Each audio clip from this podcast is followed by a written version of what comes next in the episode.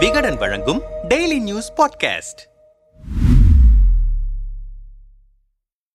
சமூக ஊடக குற்றங்களை தடுக்க சமூக ஊடக குழுவை தமிழ்நாடு காவல்துறை ஏற்படுத்தி இருப்பதில் அரசியல் காரணம் இருக்கிறதா? சமீபத்தில் டிஜிபி சைலேந்திரபாபு வெளியிட்ட அறிக்கையில் யூடியூப் ஃபேஸ்புக் ட்விட்டர் போன்ற சமூக வலைதளங்களில் பொய்யான தகவலை பதிவு செய்து வதந்திகளை பரப்பி அதன் வாயிலாக குழப்பங்கள் மற்றும் கலவரங்களை ஏற்படுத்தி காவல்துறைக்கு சிலர் அவப்பெயர் ஏற்படுத்துகின்றனர். இவர்களை கண்காணிக்க வேண்டிய அவசியம் ஏற்பட்டுள்ளது. மேலும் இணைய வழியாக குற்றங்கள் போதைப் பொருள் விற்பனை பண மோசடி போன்ற சைபர் குற்றங்களில் ஈடுபடுபவர்களை எளிதில் கண்டு கண்டுபிடிக்க வேண்டிய தேவையும் ஏற்பட்டுள்ளது. அதற்காக சென்னை உட்பட ஒன்பது மாநகரங்களிலும் முப்பத்தி ஏழு மாவட்டங்களிலும் இருநூற்றி மூணு போலீஸ் அதிகாரிகள் மற்றும் காவலர்களுடன் சமூக ஊடக குழுக்கள் அமைக்கப்பட்டுள்ளன. கணினிசார் திறன் சைபர் தடய அறிவியல் ஆகியவற்றில் தேர்ச்சி பெற்ற காவலர்கள் தேர்வு செய்யப்பட்டிருக்கிறார்கள். இந்த குழு சைபர் பிரிவு காவல் கண்காணிப்பாளர் தலைமையின் கீழ் இயங்கும். பொய்யான பதிவுகளை சமூக ஊடகங்களில் பரப்பும் விஷயங்களை ஆரம்ப நிலையிலேயே கண்டுபிடித்து அந்த வதந்தி பதிவுகளை நீக்கவும் அவர்களின் சமூக வலைதள கணக்குகளை முடக்கவும் வழக்குகள் பதிவு செய்ய இந்த குழு துரிதமாக செயல்படும். இந்த நடவடிக்கையால் ஜாதி மத அரசியல் மோதல்களை தடுக்க இக்குழு உதவும் என்று குறிப்பிட்டிருந்தார். பிரதமர் மோடி சென்னைக்கு வருகை புரிந்த சமயத்தில் அவருக்கு எதிராக கருத்து பதிவு செய்பவர்களின் பதிவுகள் கண்காணிக்கப்படும் என்று சென்னை போலீஸ் கமிஷனர் சங்கர் ஜிவால் பேசியது பெரும் சர்ச்சையை ஏற்படுத்தி இருந்தது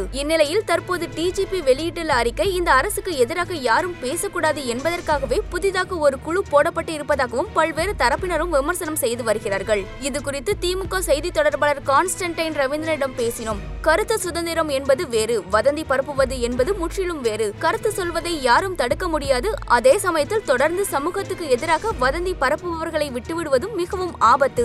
யார் வதந்தி பரப்புகிறார்களோ அவர்களுக்கு முதலில் ஒரு வார்னிங் கொடுக்கப்படும் என்றும் கூறப்பட்டுள்ளது. தொடர்ந்து வதந்தியை பரப்பினால் சட்டப்படி அவர்கள் மீது நடவடிக்கை எடுக்கப்படும் என்றார். மேலும் எனக்கு தெரிந்து இன்றைய காலகட்டத்தில் நாற்பது லட்சம் பேர் சமூக ஊடகங்களில் ஆக்டிவாக இருக்கிறார்கள். அவர்கள் அனைவரின் மீதுமா வழக்கு பதிவு செய்யப்படுகிறது?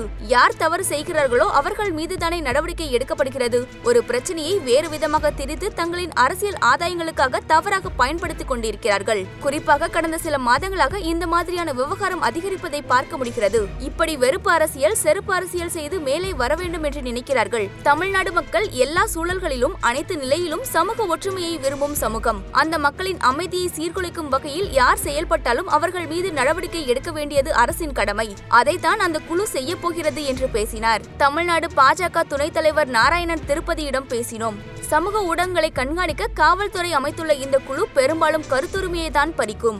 ஆளும் அரசின் அழுத்தம் காரணமாக எதிர்க்கட்சிகளை ஒடுக்கவே இந்த குழுவை ஆளும் கட்சியினர் பயன்படுத்துவார்கள். திமுக குறித்தும் முதல்வர் ஸ்டாலின் குறித்தும் யாராவது விமர்சனம் செய்தால் அவதூறு பரப்புவதாக சொல்லி அவர்கள் மீது நடவடிக்கை எடுக்கவே இது வழிவகை செய்யும். தங்களை குறித்து யாரும் எதுவும் பேசக்கூடாது எழுதக்கூடாது என்ற நோக்கத்தில்தான் இப்படி ஒரு குழுவை ஆரம்பித்திருக்கிறார்கள். சமூக ஊடகங்களில் நடக்கும் குற்றங்களை தடுக்க இந்த குழு செயல்பட்டால் வரவேற்கலாம். ஆனால் இந்த திமுக அரசு கண்டிப்பாக அப்படி நடந்து கொள்ளாது என்பதுதான் உண்மை நிலவரம். இந்த குழுவானது எதை செயல்படுத்துகிறது என்பதை விட எப்படி செயல்படுத்துகிறது என்பதுதான் முக்கியம் என்றார்.